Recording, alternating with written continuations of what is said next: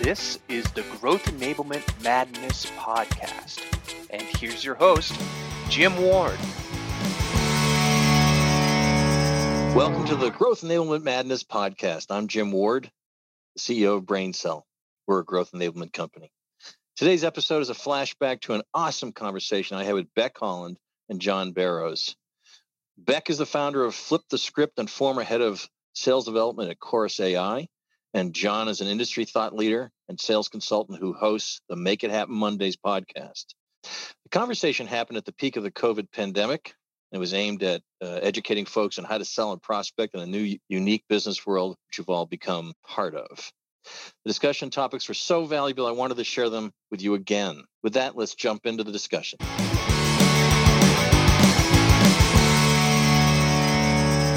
This is a water cooler series, how to prospect and build pipeline in a new normal. And I want to introduce the folks that are with us today. We have Beck Holland, who if you look on Google or you do some research on Beck Holland, Flip the Script, you'll find a lot of content that is free and terrific. Beck is the head of the sales development at Chorus AI. Prior, she served as a regional vice president for development at G2. And she was a senior manager for inside sales at Gong. She also serves as an officer for the Silicon Valley chapter of AICP. Looking forward, Becky, to tell me about the AICP too, perhaps at some point. And John, he's a CEO of JB Sales. You go by JB Sales. Yes, now we change it. And the author of a sales book, is it Really Four Kids? I Want to Be in Sales When I Grow Up? Yep. Oh, that's terrific. Okay. With my daughter. Yeah. I thought Sarah had it wrong. I'm like, for kids? Okay. Nope. I had enough. Children's book. Great. Awesome. He has provided sales training and consulting services to some of the world's fastest growing companies like Salesforce.com, Google, LinkedIn, Dropbox, many others. I know of him from my vendors such as Sage Intacct. Would be a place that we became very familiar with him. We follow all of his podcasts.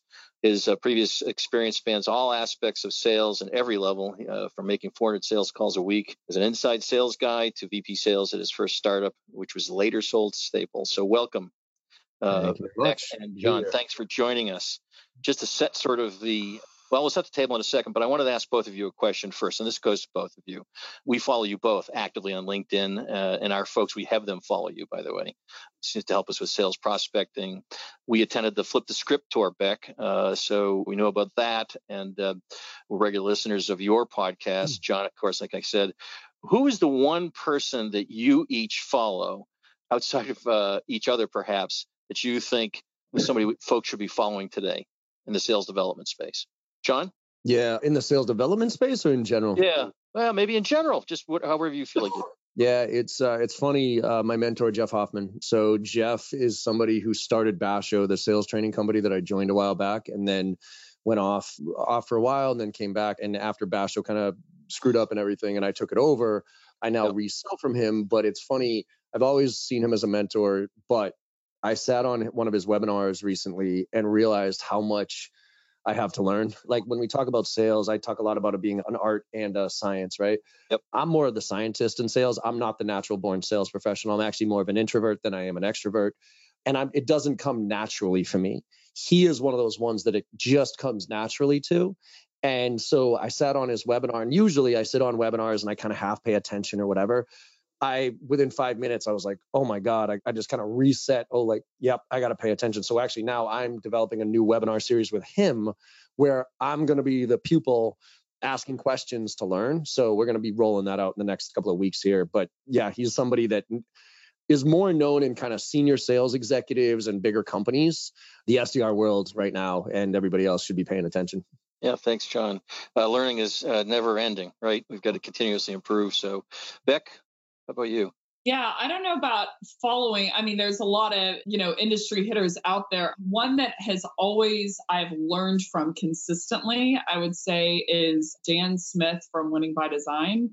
I actually inherited him as a trainer whenever I was at one of my first sales tech companies, Gong. And I have gotten to collaborate with him since. And I have never met someone that I walk into a room and that I'm just like, he's just better than me, like in all regards. He's faster and quicker, more acumen, more technique, on, and that I consistently can learn from. And he makes it really easy just personally to learn from him. I think he just does a phenomenal job in terms of, at least in our discourse, He just has really helped challenge me along the way. So I'd say Dan Smith, and I've actually challenged him back very recently to start putting more content out on LinkedIn, because I'm like, I want people to know you, and learn from you because you're so good. And so I'd say Dan Smith. And then outside of the sales community, I love Jack Dorsey and Anna Wintour both. Anna Wintour is the CEO or editor-in-chief of Vogue, and she's someone that I've looked up to for a long time. So she just did a masterclass, so I'd recommend that everyone check it out. And then Jack Dorsey, I've always been a fangirl of his, just in the way that he operates in his mind, and seen some of his TED Talks and the way he thinks about just common communication. If anyone's interested, I would go watch his TED Talk on how he's trying to make Twitter more useful. Do people get in fights, or do they stay on the same topic, or some of their metrics that they're running over Twitter?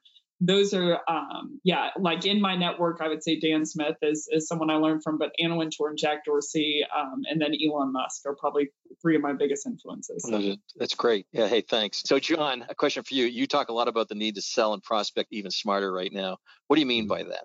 So, we in the growth economy, I think there was a lot of warts that were hidden. We could get away with a lot of stuff that and volume too, right? We could blast out 1 million emails and, get a few responses and not really respect our prospects in that regard, not really care about them on the other end, whatever your number, I can hit it, go. And I got endless leads. I got all sorts of stuff. Now it's a time to kind of recenter. And Morgan, he's on my team.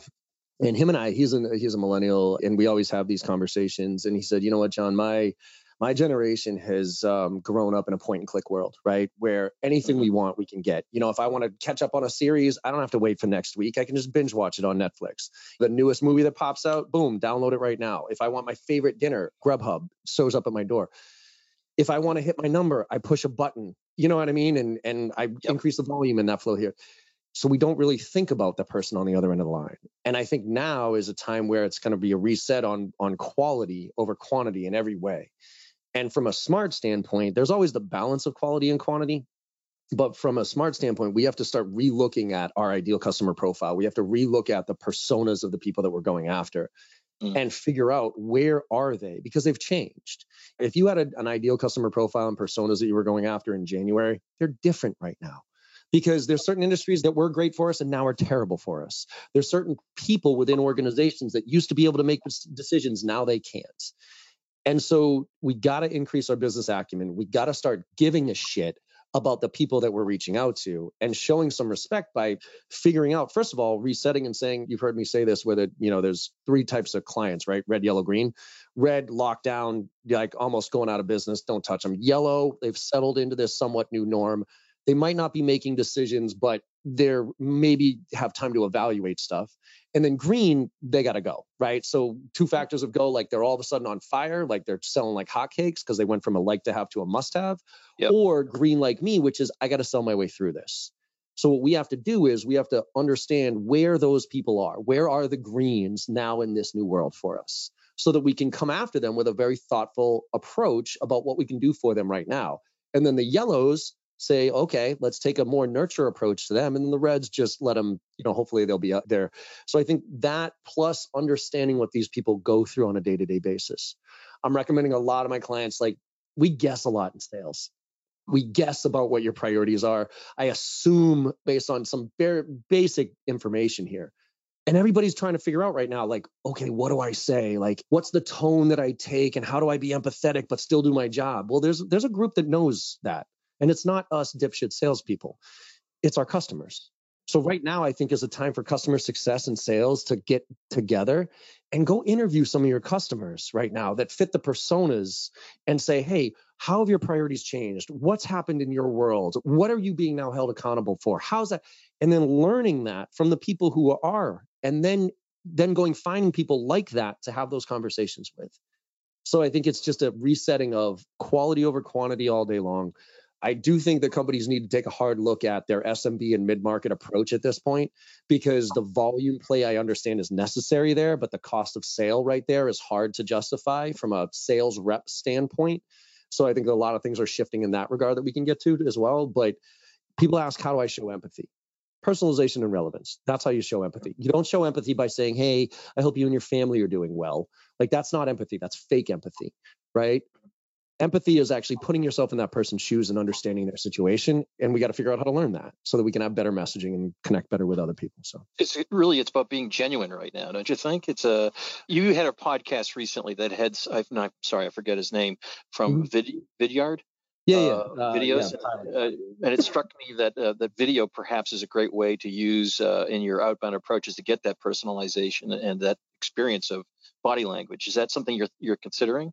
Well, it's our highest response rate right now, by far. It is. Like LinkedIn video is hands down our highest conversion ratio, period.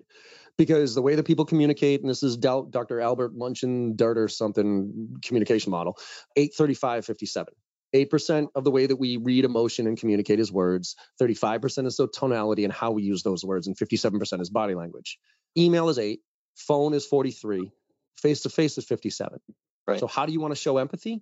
Show it. Back as head of sales at Chorus, what adjustments have you had your team make over the last few months that continue to be successful? Because I know you've had 7x X, you've done great jobs with your team. So what have you done? Things changed? Yeah, definitely. Things have definitely changed for us. I have 5 things, real ways that I change the program from the bottom up, but I won't bore you with all 5. Can I agree to give you 3? Sure. By the way, you didn't bore me yesterday. For an hour, we talked. I think it's interesting that, John brought up empathy, and I did a lot of reading on empathy about a year ago. And a guy called Paul Bloom, he wrote a book called Against Empathy. And there's 2 kinds of empathy that he goes into. There's cognitive empathy, which is I can understand your situation. And then there's emotional empathy, where you are physically entering into that emotional reality with someone. And he talks about the damaging effects of entering into that emotional state with someone, because you can make decisions based on that one situation that are against the greater good. And so when I'm thinking about our prospects, it's like when John mentions hey, hope that your family, and your kids are doing well, it's because it comes off as ingenuine, because you're saying hey, I really feel your pain and X, Y, and Z. So what I'm really focused on is how do my reps stay in that cognitive empathy range of understanding my prospect situation in terms of what they're doing in their day-to-day, and how can I make that better through my product. So the first thing that I did was I rethought the book, and I would challenge everyone on the line who's, selling today, think through your prospect's new reality, think through what they're doing and how they're doing it, and then rethink your value prop in terms of how you can incorporate into their new normal. And I'll give you an example. Chorus, I was always talking about hey, how can you make your sellers better? You can highlight the best practices, double down on the great practices, and eliminate the bad. That's how we help companies get better, is diagnose what top performers are doing and help you emulate it. But I'm hey, now our buyer more than ever is selling remotely. You have some rep that was field selling over at Oracle for 20 years, and they have a physical bag with them or whatever. And now they're having to understand, how do I sell remotely? How do I build rapport with someone? How do I make that same experience real for someone over a Zoom link, which is a completely different skill set? So I have pivoted all of our Chorus messaging and value prop to not how we help sellers better, but how do we help teams remotely sell better? So increased accountability. You can understand what people are doing on the phone. You can coach them remotely. You can keep up collaboration between your team members whenever they're sitting in their 471 square loft and they haven't seen a soul in a week. So that's the first thing I did, is I got really gritty about understanding. I'm look, we have a new CEO at Chorus, and I'm and he's judging me from, unfortunately, not the last year of what happened and all our progress that we made in the 7X, but he's judging me from his experience in reality is when he started moving on. So I'm it's unfortunate, that he came on in a pandemic, but it's a really good challenge to me of hey, I need to learn how to produce during a pandemic so that I can, so to speak, impress him right off the bat. So that's the first thing I did, was pivot. Yeah, can I jump in on that just real quick before you do 2 and 3? Is same exact thing. Our sales training, right? It's skills uptick. That's typically what KPIs and skills uptick. But now exactly that same thing.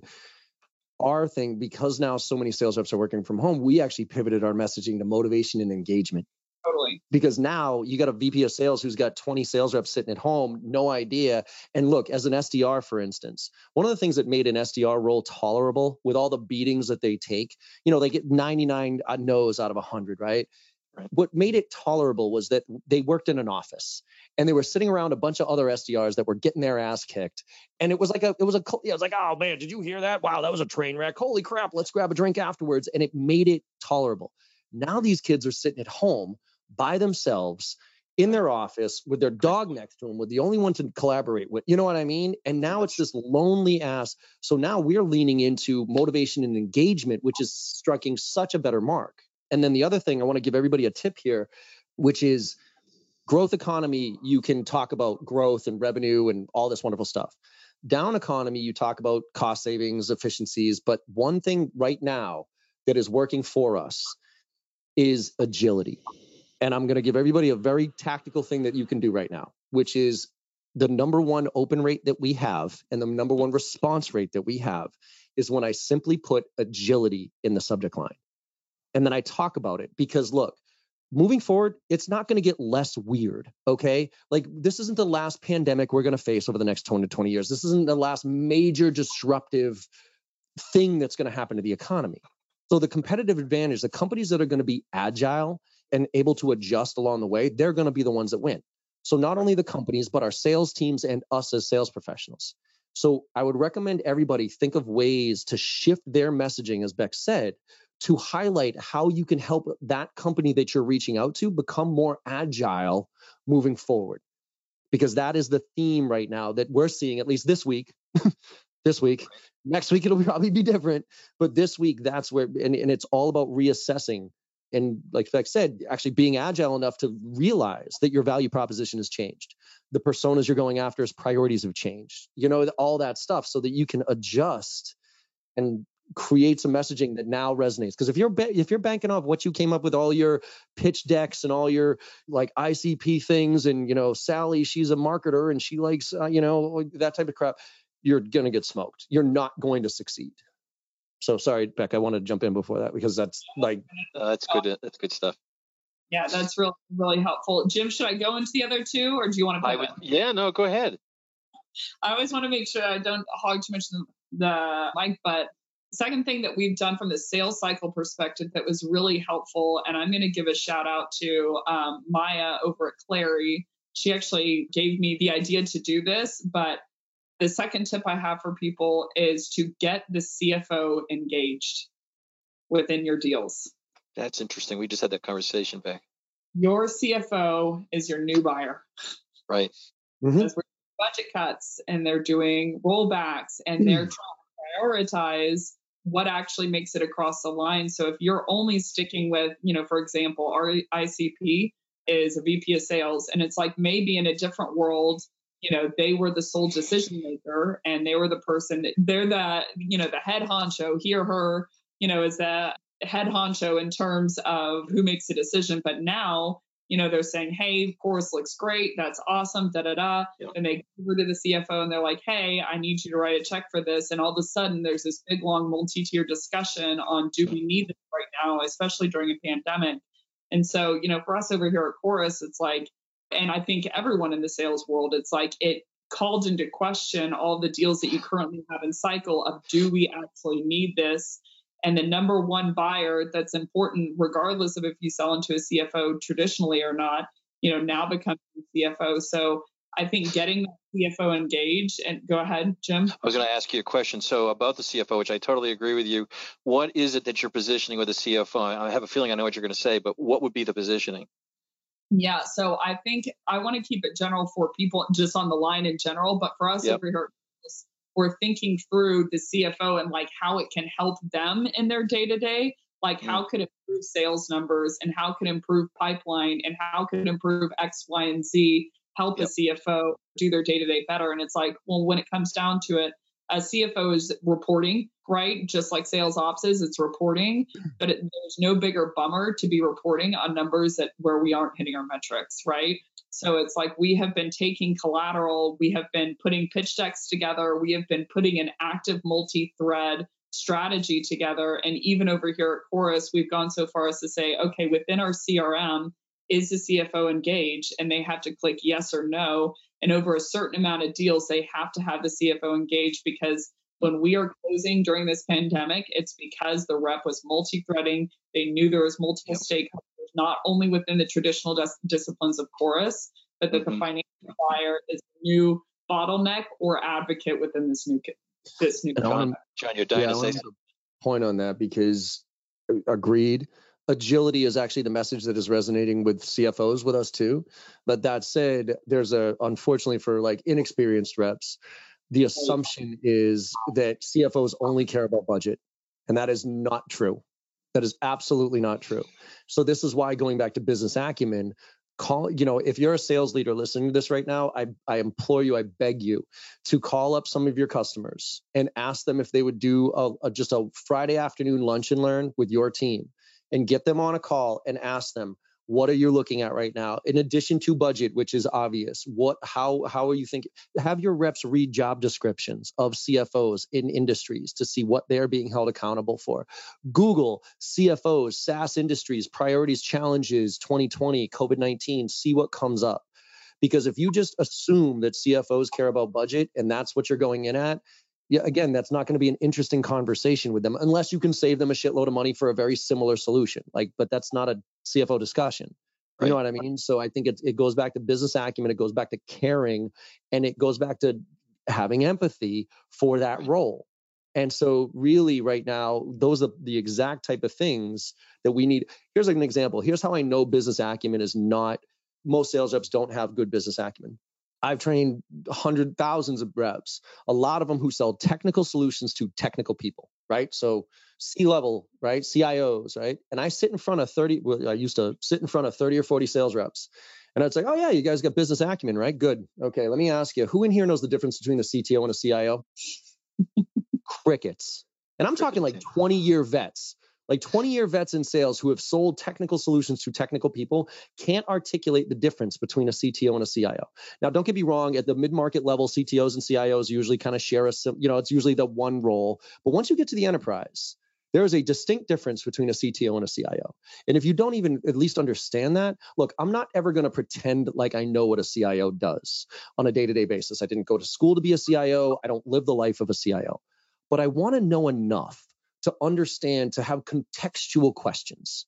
So I can say, instead of tell me about your priorities, which is the stupid, lazy sales rep approach, I can say, hey, you know what? We're typically dealing with CIOs in healthcare right now.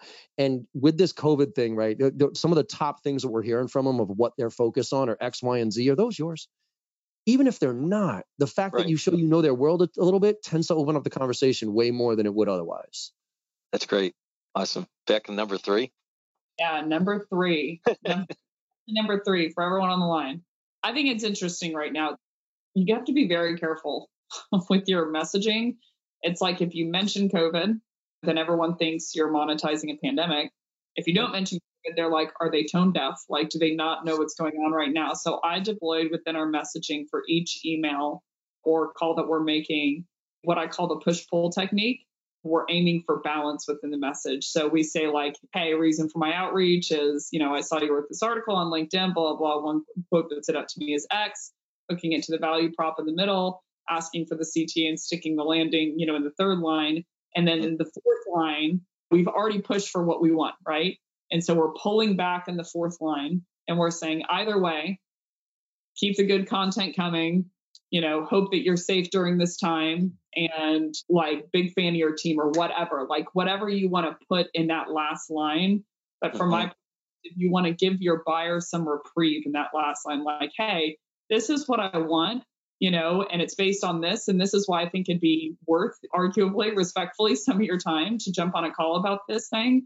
But even if you don't want to take a call with me, it's okay. Even if you don't buy from me, I hope that you're well. So you're not mentioning it at the beginning of your message. Right. Like, hey, why I'm calling, because then people are like, are they monetizing COVID?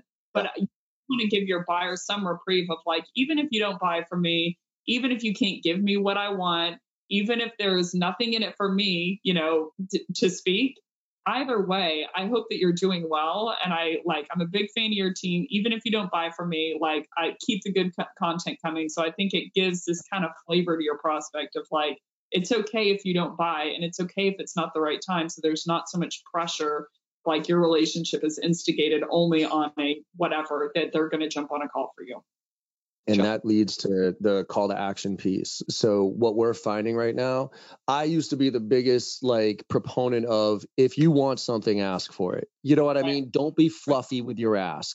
Don't say stuff like, let me know, or any of that stuff. Because if you want, ask, hey, what's the best way to get 10 minutes on your calendar? When are you free for a call? Be specific, right? Agreed. I've actually backed way off of that. Now we're treating... when we're outreach to somebody, right? When we go after them, again, it's, and Beck knows this better than anybody, it's not about the one email. It's not about the one voicemail. It's about the contact strategy. It's about the story that we tell them. Right. So I'm going to recommend everybody think of what that story sounds like and treat it almost as a conversation. Like Gary Vee has this book called Jab, Jab, Jab, Right Hook, right? Which is add value, add value, add value, then ask. I will say, I think it's a little weird right now for reps to just be sharing content with me, as the first touch. I think that's odd. I've never heard of you before, and you're going to send me a 39-page ebook and be like, what the, who are you? What? So you lead with, but you adjust your call to action to a conversation. So what happens is exactly what Beck said there. Hey, do a little bit of personalization. I saw your post. I read this. I wanted to chat with you. Let me know if that's worth a conversation.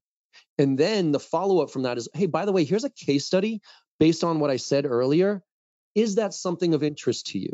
So it's almost you're putting it in their court to come to you as opposed to forcing. Because there's three kind of calls to action. One is a direct, hey, are you free tomorrow at 3:00, right? I've personally never had success with that, so I've never used it. Or what I always used to use was the open-ended call to action, which is, hey, when are you free for a call, right? But the thing that everybody right now is so, now more than ever, time is the most precious asset that any of us have. And so when you ask for my time, it's almost like this, I don't want to give you my time. But if you ask for a response in a conversational type of thing, you actually might have somebody to be a little bit more open to engaging with you. Yeah. And so I would encourage a lot of people to think of it as a one-way conversation, but as a conversation, and not always be like, hey, what's the best way to get 15 minutes? What's the best way to get 15 minutes? What's the best way to get 15 minutes? Warm them up a little bit. You know what I mean? Yeah. Our most successful cadence right now is, hey, research, whatever. A lot of our clients are having a hard time figuring out that right tone of prospecting versus empathy and all that other stuff. And we got some cool stuff that we're doing right now remotely with on-site training, or with online training, that we're using to address that. Let me know if your team's having a similar challenge. Then after that, I sent him a case study of something that I did with a client literally 2 weeks ago. It wasn't a case, it's a testimonial that said, whoa, that remote training was even better than on-site. And it actually got my reps super engaged. So it's a super sweet little testimonial that's relevant to them. So that's where I send it to them. And there's no call to action. Hey, by the way, on that email that I sent, I reply all to it. By the way, here's a case study of a client that we just did some remote training that addresses that need. And then the next one is, hey, what about motivation engagement? Is that something that you're having a challenge with? I'd like to have a conversation with you, but it's never like a hardcore, I got to sell to you, I got to sell to you. And that's where we're seeing the nurture factor get people to eventually say, okay, let's have this conversation. That's excellent. John, how do they get a hold of you if they want you for sales training? You got a remote sessions you've created now online, I think, too. Yep. JBarrows.com. We got a new website, a whole new on-demand platform. So if you go to training for individuals, you'll see it. It's going out there for $420. You get everything that I own for $420 a year, because I like that number. I do too. Yep. And weed's legal here in Massachusetts, so suck it if you're going to judge me on that. Instagram is actually the best way. If you want free consulting, free training, John M. Barrows, with an M as in Michael. John M. Barrows, that's my handle on Instagram. That's where I'm doing most of my free consulting and coaching right now. Beck, how do they get a hold of you? Call me. Call you. Okay. And you're at Chorus. Call 1-800-BECK. Just kidding. If you go to Beck Holland on LinkedIn, you can find me there.